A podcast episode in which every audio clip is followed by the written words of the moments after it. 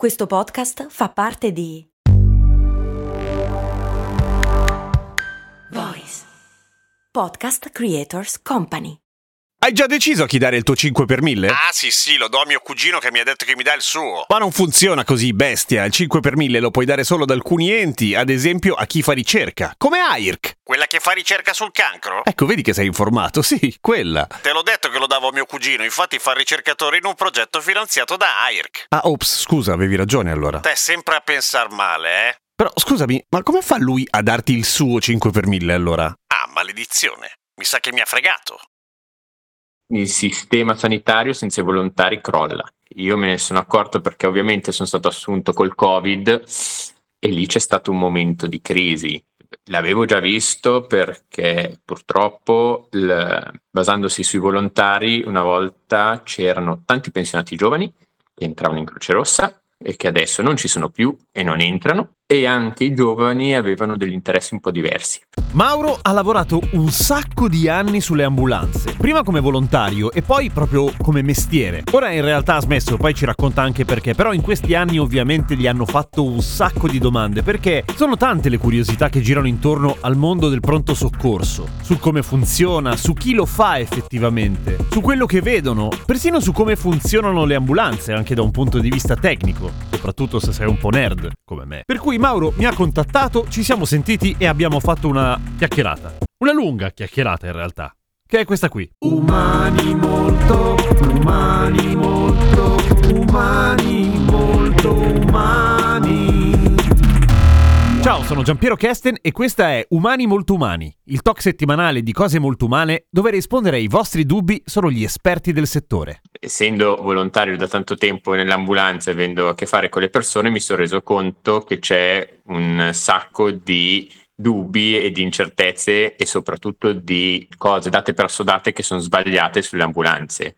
Punto primo, non siamo tutti dottori su. Io e molti colleghi di quando lavoravo avevamo la terza media e neanche il diploma, Ok? quindi Ok. l- l- lungi dall'essere dottori. A secondo della provincia addirittura cambiano molto le cose in Italia, per non parlare della regione. Cioè? Mi sono trasferito dalla Lombardia, dove ho fatto il volontario per dieci anni, al Piemonte, a parte la patente, che siccome ero in Croce Rossa, che abbiamo una patente militare particolare ed è a livello nazionale, ho dovuto rifare anche tutti i corsi per ritornare sull'ambulanza in emergenza. Perché cambiano del- dei dettagli, definiamoli, che però eh, sul servizio potrebbero essere cruciali o comunque in un gruppo ben affiatato del- che può essere l'equipaggio, a volte quasi non si parla. Do- dove ero volontario da otto anni con alcuni equipaggi sul serio, anche in situazioni che non sono mai da manuale, non serviva parlare perché ormai ci si conosceva e ognuno sapeva i suoi punti di forza e i suoi punti deboli, quindi si andava ognuno a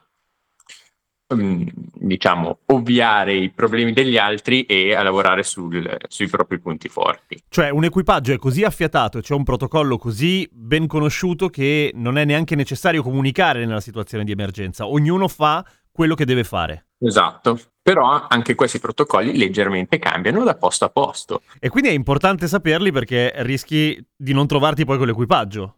È fondamentale saperli. Po- poi ci sono anche delle piccolissime differenze, tipo per la mia esperienza personale, in Lombardia mh, il medico e infermiere arrivavano con la famosa automedica, Ok? in Piemonte ci sono pochissime ambulanze solo di volontari o solo di soccorritori, che è quello che siamo. C'è spesso la- l'ambulanza già con sul medico, ambulanza medicalizzata che sia sul medico e l'infermiere. Quindi cambia tutto la gestione del soccorso e un sacco di, di- di cose inerenti. Però in Lombardia sul defibrillatore, quello, che, quello dell'ambulanza un po' più grosso di quelli che si vedono nei, nei centri commerciali, per intendere, il, soccorritore era abilitato a fare anche un elettrocardiogramma e mandarlo alla centrale del 112, che lì c'era il medico che vedeva e ti diceva cosa fare, come spostarti, come comportarti. In Piemonte non abbiamo assolutamente il permesso di farlo, deve farlo il medico e l'infermiere, che per fortuna sono già sul mezzo, ma sono tutte piccole accortezze e differenze che comunque all'interno del servizio bisogna sapere. Io non lo so, però detto così mi sembra, se dovessi scegliere, mi sembra meglio Piemonte, nel senso che il fatto che il medico arrivi direttamente con l'ambulanza forse accorcia i tempi, oppure è una cazzata? Secondo me sono metodi molto diversi ma funzionali in eh, sistema comunque complementare perché i soccorritori comunque sono sempre pronti a tutto quello che può succedere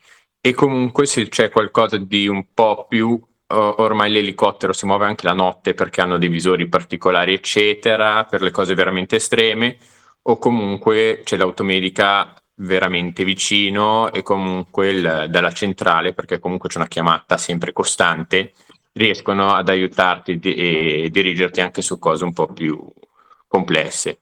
Non c'è un meglio o un peggio c'è semplicemente gestioni differenti anche perché eh, ogni tanto ci sono degli esperimenti di mettere il medico, cosa. ci sono spese anche differenti da parte della regione. Il sistema sanitario senza i volontari crolla. Io me ne sono accorto perché ovviamente sono stato assunto col Covid e lì c'è stato un momento di crisi. L'avevo già visto perché purtroppo, il, basandosi sui volontari, una volta c'erano tanti pensionati giovani che entravano in Croce Rossa e che adesso non ci sono più e non entrano. E anche i giovani avevano degli interessi un po' diversi. E quindi eh, c'era più spesso dei giovani che entravano in Croce Rossa per tante cose diverse. Dico Croce Rossa, eh, eh, ma cioè, un'altra differenza che ormai anche nell'uso comune si parla Croce Rossa, l'ambulanza non è Croce Rossa, l'ambulanza è l'ambulanza che può essere di Croce Rossa, di Ampas, della Croce Verde, eccetera. Che la scritta che di cosa... solito c'è sul, sul, fianco oppure dietro, sì, sono, sono diverse sì. ambulanze, certo. So, son, e, e sono diverse cose, cioè da fuori è tutta Croce Rossa per la persona sì, sì, media che non lo sa. Il, solo, la Croce Rossa ha le targhe militari, tipo, per cui bisogna fare una seconda patente proprio da zero mentre in AMPAS, per quanto ci ho fatto il servizio civile, quindi conosco abbastanza bene anche quella realtà, è una riprova della patente civile, quindi basta la patente civile perché sono targate come le auto alla fine della fiera. Certo. In Croce Rossa ci puoi entrare a 14 anni perché ci sono tante piccole aree che sono comunque importanti e secondo me valgono molto di più dell'emergenza. Per esempio? Per esempio l'area giovani che fanno magari prevenzione delle malattie sessualmente trasmissibili il pomeriggio o nelle scuole, nei licei, eccetera. Raccontami di qualche volta che ti è capitato di andare a prendere qualcuno che stava usando l'ambulanza come un taxi, che è un grande classico. Beh, a me è capitato uno che mi ci aveva dato abbastanza fastidio perché ero come volontario. Eh, siamo arrivati a casa di questi due signori che potrebbero aver avuto la mia età attuale quanti anni aveva sangue dal naso. Io ho 35 anni. Ok. E aveva sangue dal naso? Sangue dal naso. Ho perso sangue dal naso. Ci ha chiamato alle 4 del mattino svegliandoci. Okay. Come eravamo volontari, il giorno dopo alle 8 saremmo stati tutti a lavoro. E perdeva sangue dal naso. e non, non, ha pensato di prendere la macchina e andare lui in ospedale se proprio aveva paura. Co- siamo arrivati lì che non c'era più nessuna situazione in cosa e, e, va bene, sì, prendi i parametri, sai, classica pressione, poi vabbè, adesso tutti sanno cos'è la saturometria, ai tempi bisognava spiegare che non pungeva, eccetera. Dieci minuti per arrivare, due minuti lì, eh, fai, fai, firmare che non vuole andare in ospedale perché no, adesso sto bene, e lo sapevamo anche noi e, e siamo, siamo in sede con calma. Parlami un po' di, di, te, Mauro. Tu hai 35 anni e hai cominciato un sacco di tempo fa. Come mai hai deciso di fare il volontario, innanzitutto? Io sono nato da una mamma e un papà che si sono conosciuti in ambulanza. Mio papà lo faceva per lavoro e portava l'ambulanza a vedere una volta all'anno a scuola, alle elementari e mia mamma invece poi ha fatto un percorso diverso perché è diventata infermiera e cosa. Okay. Quindi l'ambulanza era l'ambulanza per me. Cosa. Sei figlio d'arte in un certo senso. Sì, poi, poi avendo fatto sempre scuole te- eh, tecniche e tecnologiche c'erano solo ragazzi in ambulanza, c'erano tante ragazze, eravamo convinti. Ed è vero? Mm, una volta di più, adesso di meno. Ok. Senti, invece, ti ricordi il tuo primo intervento? Eh, era un incidente quando sulla curva uno aveva stretto, l'altro si era allargato, non dico che era un frontale, si erano picchiati dentro però ovviamente scoppiando l'airbag c'erano stati dei vetri sulla faccia e mh, francamente non avevo ancora l'esperienza, non avevo il, gli affiancamenti perché comunque una volta finito il corso si va sempre come persona in più finché uno non si sente sicuro e io ero lì che guardavo, per fortuna sono arrivati subito, perché poi sarebbero diventati i miei colleghi ed è stata un po' così. Poi ti devo fare una, una precisazione, tu nella puntata 477 credo, qualcosa del genere, okay. di quando si era rotto il braccio tuo figlio ti sei sentito svenire qualcosa. Sì, sì, sì, sì, sì esatto. Vero, nella puntata 467 di cose molto umane parlo esattamente di quello, cioè del perché si sviene quando ci si impressiona. E, come dice giustamente Mauro, era successo proprio questo. Mio figlio si era spaccato il braccio durante una partita di basket. Era molto piccolo, io ero molto spaventato, ma insomma, se volete andare a sentirla vi metto il link in descrizione. E comunque adesso mio figlio sta benone, eh. Ma torniamo a Mauro. Come mai hai tirato fuori questa vecchia storia? Ho, ho avuto dei formatori che una volta calata l'adrenalina entrando in sede, li abbiamo portati su per la rampa di scala in braccio. Ah sì? È, è una cosa che comunque capita, soprattutto se sei coinvolto per qualche emotivamente, a diventare soccorritore, soprattutto in, io ho fatto dei periodi che facevo solo emergenze, dei periodi che facevo solo trasporti, ho fatto un po' tutte le cose dell'ambulanza quando fai emergenza diventi molto cinico. Mi era capitato una volta che c'era una ragazza affiancata che l'ho fatta impallidire perché io e, il, e l'auti- ero l'autista dell'ambulanza e l'autista dell'automedica parlavamo dei fatti nostri mentre medico e infermiere stavano massaggiando uno che era in arresto cardiaco. Ma perché quando sarebbe stato il nostro turno eh, eravamo pronti a fare quello che sapevamo andava fatto. Quindi sei, sei un professionista, non sei un bastardo, questo lo diciamo. No, sei un professionista e se ti fai coinvolgere troppo non riesci più a vivere. Io me ne sono andato anche perché c'è stato un intervento di 118 dove non ero pronto come avrei voluto. Adesso ci arriviamo, aspetta, non, non me lo dire adesso okay. perché volevo arrivarci. Okay. Perché io immagino che ovviamente un percorso del genere è un percorso che dal punto di vista umano e personale sia appunto molto molto intenso. Intanto la decisione di andare a fare volontariato sulle ambulanze non è affatto scontata e se uno lo fa immagino che a parte, non so, qualcuno che vuole guadagnarsi il paradiso se è molto religioso, però in linea di massima vuoi aiutare le altre persone e non è da tutti. E arrivare al cinismo, come lo chiami tu, cioè riuscire a staccarsi un po' emotivamente da quello che stai vedendo, immagino che non sia una passeggiata, che non sia nemmeno automatico, per cui immagino che tu a un certo punto sia arrivato a fare un intervento e hai detto ok, questo l'ho gestito in modo freddo e non me lo sto portando a casa. È una cosa che non ti rendi conto, è, è, è graduale, tant'è vero che di, diciamo che la mia compagna è una di quelle che me ne, ne ha fatte rendere conto dopo già anni e anni che ero in Croce Rossa perché non me ne rendevo conto. Te ne rendi conto ogni tanto quando appunto ti senti le gambe molli. Io mi ricordo, a parte l'ultimo caso, una volta che ho avuto le gambe, pensato di mollare tutto ed ero dentro da tre anni, quattro anni, quindi no, non è stata quella volta lì, perché ero andato a prendere un incidente neanche gravissimo, ma una zona della strada dove anche io ogni tanto in macchina, ammetto, correvo, e il ragazzo che aveva, aveva causato l'incidente era nato il mio giorno, il mio mese e il mio anno. Ah, pensa. E e, e, lì un attimino dici, cacchio, ma... Cioè, è uno di quei casi che dici, potevo essere io. È, è, è veramente uno di quei casi che dici, cacchio, ma no, non è più giovane, non è più vecchio. Non... E ogni tanto vieni... Poi ci sono gli psicologi di Croce Rossa che ti possono affiancare, poi ci sono un sacco di benefit. Ok, raccontaci un po' dei benefit per i volontari della Croce Rossa. I giovani non sanno che con la Croce Rossa puoi fare le vacanze gratis. Aspetta. Io ho fatto...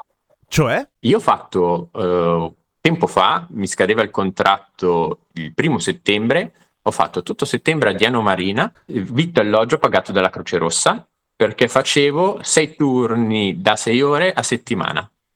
Okay. Perché la Croce Rossa, essendo un, un ente grandichello a livello nazionale, ha questo scambio di sedi, perché come si basa sul volontariato, mancano volontari e, e tutto, tu vieni nella nostra sede, ti diamo un appartamento, ti diamo il letto all'interno della sede, poi a secondo di quello che delle possibilità di ogni sede ovviamente offre quello che ha, ti diamo vitto alloggio, tu ci dai un, un po' del tuo tempo e ci- ho colleghi che sono andati in Sardegna una settimana all'anno tutta estate.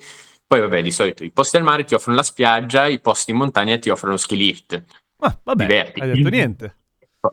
Poi è una cosa molto divertente perché, come ti dicevo, essendoci tante piccole differenze tra le varie province e regioni, vedi dei modi di lavorare simili che funzionano, ma diversi. Cioè, tipo in, ehm, in Liguria c'erano quasi più automediche, credo, ai tempi, che ormai ti parlo di 12 anni fa quasi, che, il- che ambulanze. Ambulanze vere e proprie.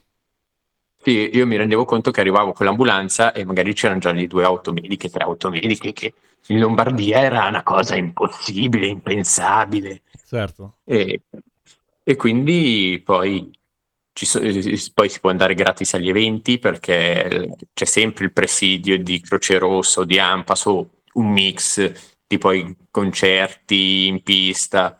Io sono andato all'Expo di Milano due volte come Croce Rossa, una volta come, come Come privato civile, ok. come civile e come Croce Rossa è stato molto bello anche se non vedi niente. Vabbè, Solo i ovviamente, concerti. certo. So- solo ai concerti vedi qualcosa, però conosci altra gente che f- ha la tua stessa passione, altri modi di affrontare le cose ed è comunque molto arricchente a livello personale. Hai mai tenuto il conto del il numero di vite che hai potenzialmente salvato? No, non ti viene minimamente in mente di contarle. Mi, mi ricordo di più alcuni, alcune persone che ho, che ho trasportato, ma come trasporto, tra virgolette, appunto, come ti dicevo, per fare le visite, eh, eccetera, perché soprattutto su viaggi lunghi, uno dei più lunghi che ho fatto è stato Varese-Reggio Calabria, vuoto, Re- Reggio Calabria-Varese, carico Ok. che ti raccontano la tua vita, perché ti vedono lì, sei comunque Beh, certo. una figura che non è né minacciosa né niente e sei nipote di tutti dopo un po'. Cioè, poi li vedi quella volta e non li vedrai mai più. Però in quel frangente sei il loro nipote. Ti è mai capitato invece di informarti su come sta un paziente che hai portato, magari qualcuno che ti ha colpito particolarmente? Mm, no, Io- eh, ci sono due categorie di soccorritori. C'è gente che poi va anche a trovarli in ospedale, magari o, o così, e c'è gente che invece separa. Quella è la, la mia passione, cosa, e io s- ho sempre tenuto molto separato le.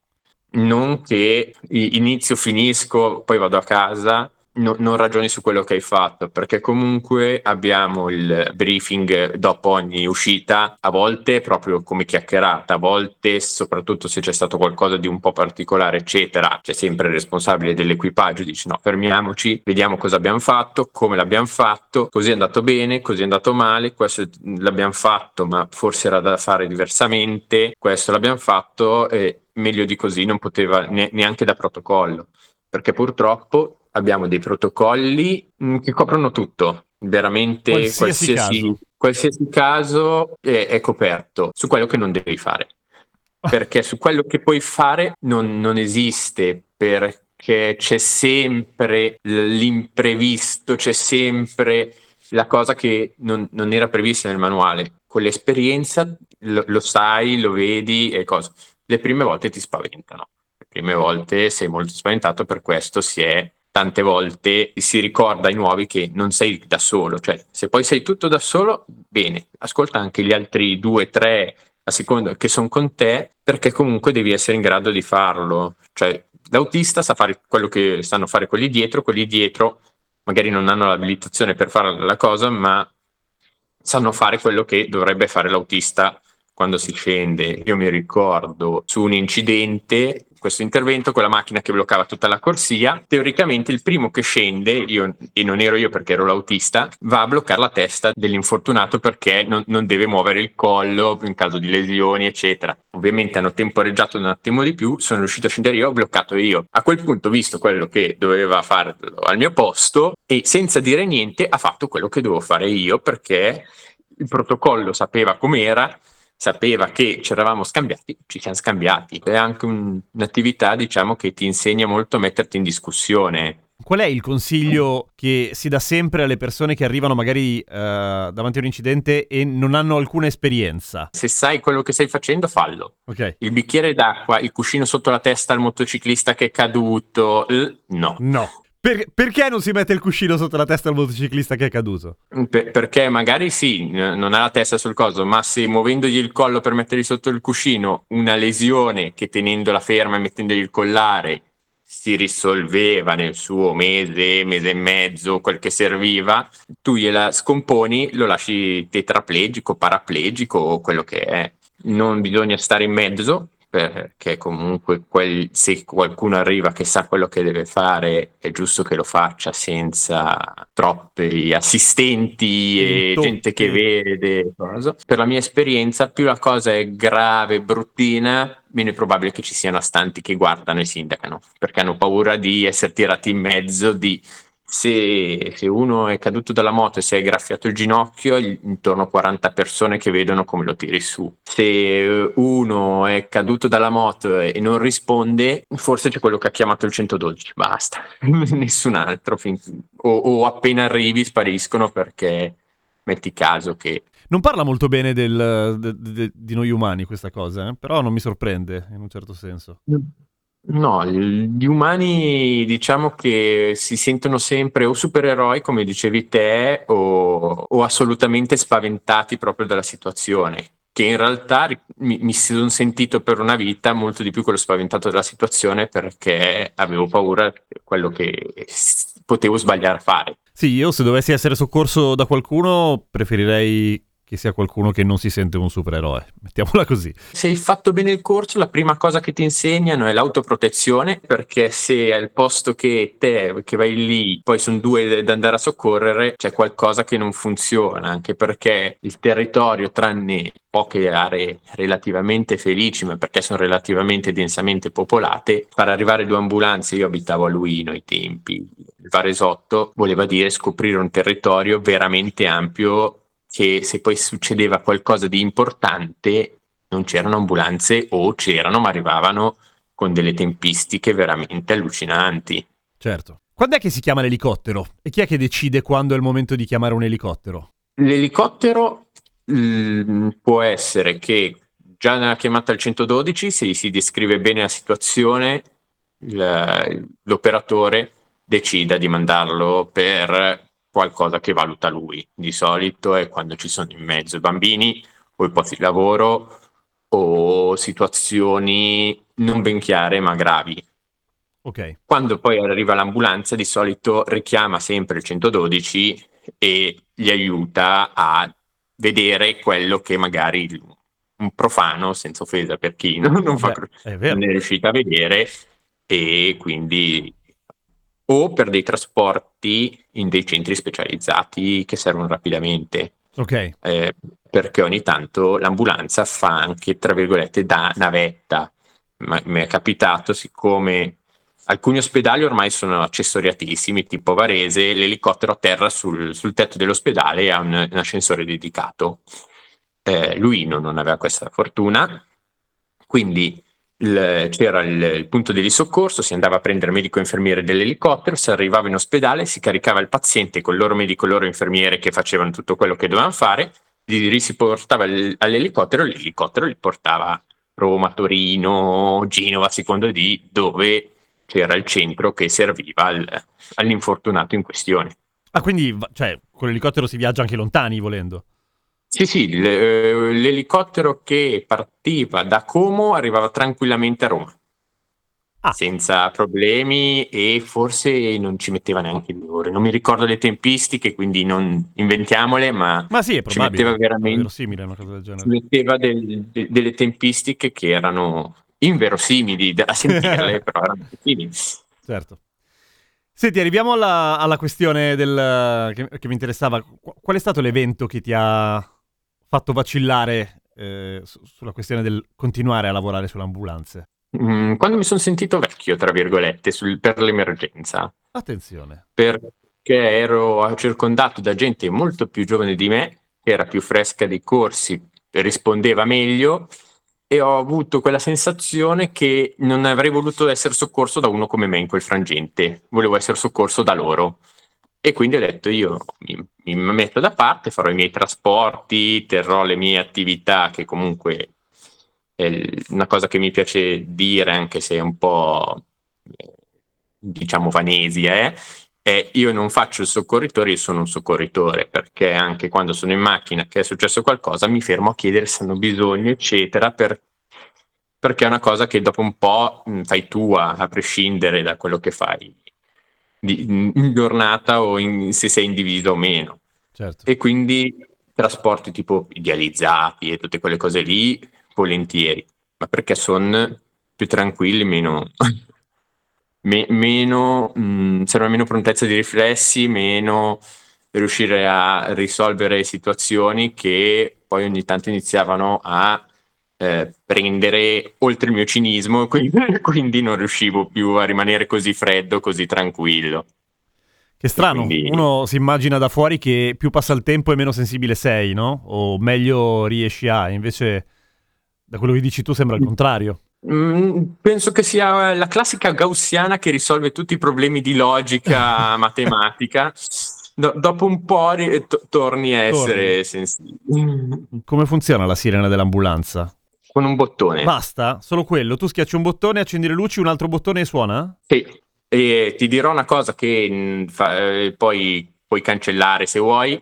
Teoricamente non si possono far andare solo i lampeggianti a livello di regolamento cioè a livello di protocollo di Croce Rossa, okay. da, il codice verde non usi niente, il codice giallo e rosso per forza lampeggiante e sirena assieme. Che poi se sei quello che abita davanti alla sede e le ambulanze escono di solito di notte, sei felicissimo di questa cosa, quindi i volontari per non farsi tagliare le gomme probabilmente escono solo con i lampeggianti e accendono la sirena in prossimità delle rotonde o dove okay. serve. Un'altra cosa che si, si, può collegare è che l'ambulanza non deve correre, deve andare il più, più prima possibile sul luogo dell'evento.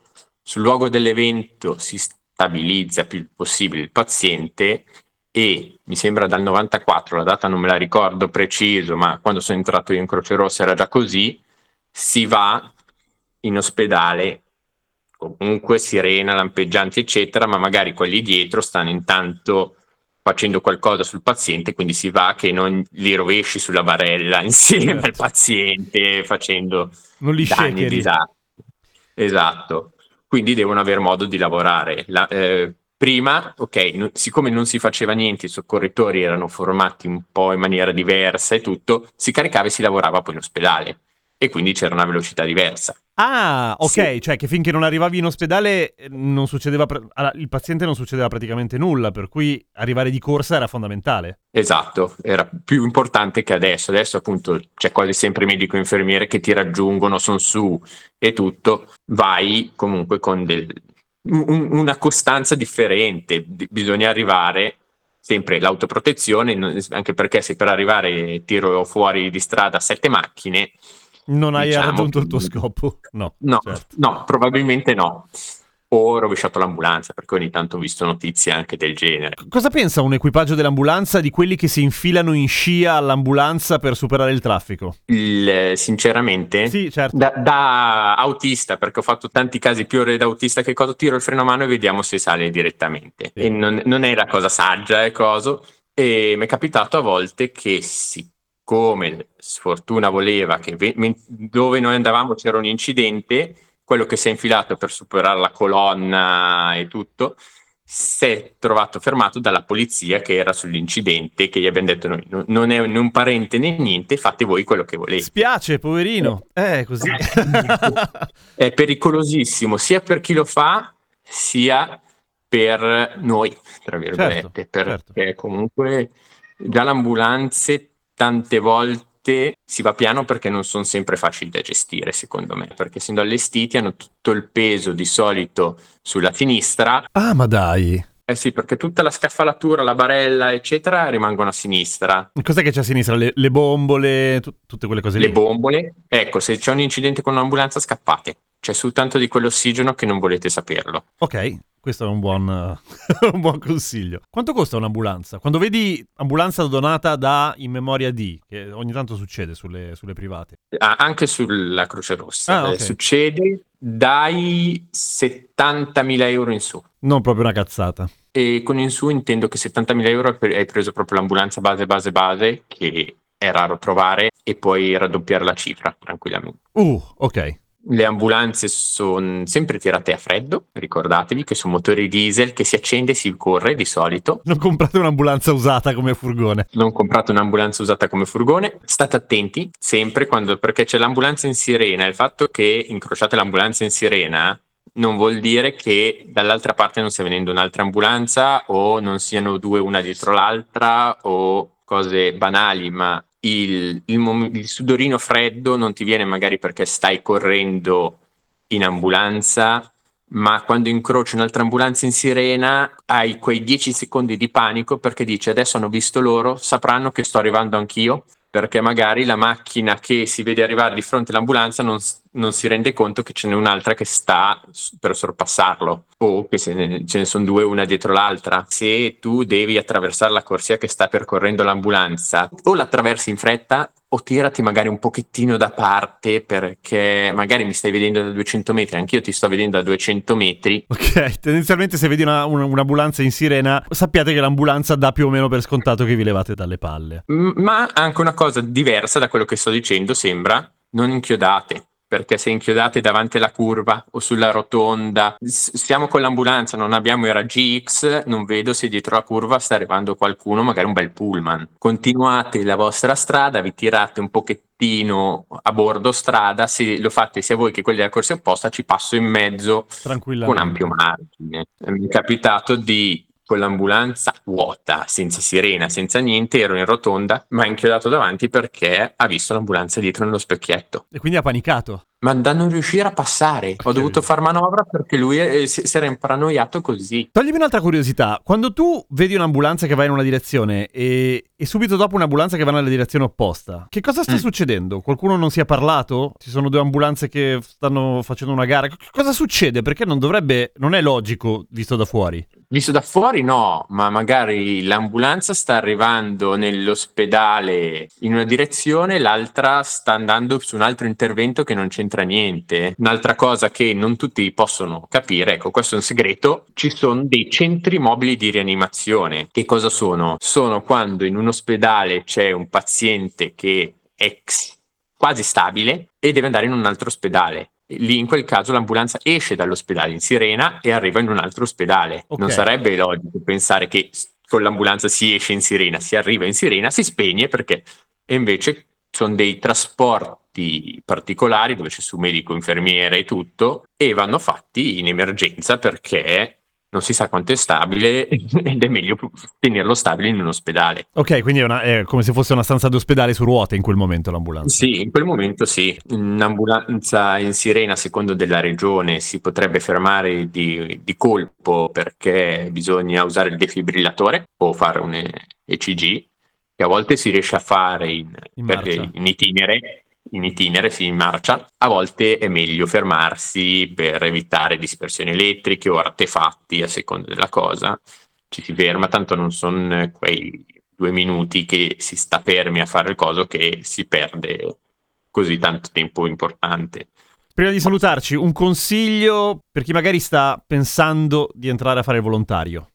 Come si fa intanto? Ma anche chi non lo sta pensando, io gli direi di andare in una sede e chiedere perché almeno il primo soccorso base, se tutti lo sapessimo fare, saremmo tutti più sicuri. Si va in una qualsiasi sede e si dice che sono interessato a sapere come funziona. La Croce Rossa è un enorme circolo, come dicevo, si possono conoscere un sacco di posti con l'aggiunta del fatto che vai conoscendo già della gente subito che ti spiega tutte, tutte le cose belle dei posti non si vede tanto sangue come sembra nei film, le, le questioni di vita o di morte ogni tanto ci sono, ma non sono così frequenti che ti sale la pressione di sicuro.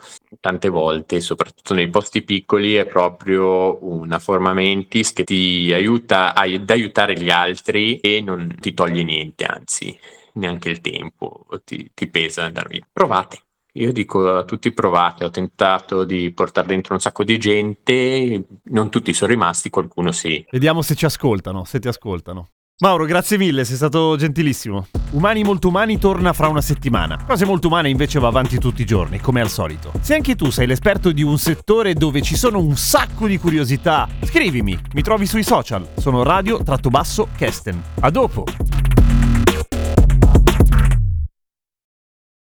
Questa puntata di cose molto umane è offerta da New Balance. Cos'è quindi adesso corri? Corro, sì, E la tecnica? ma è la mia. Ah, andiamo bene, lo stile? Sempre il mio. Certo, certo, ma i 5 in quanto? Cosa? Lo sapevo, non sei un vero runner. Ma certo che lo sono, ne sono sicurissimo. E perché? Perché corro? Vai su newbalance.it slash it slash running per scoprire di più.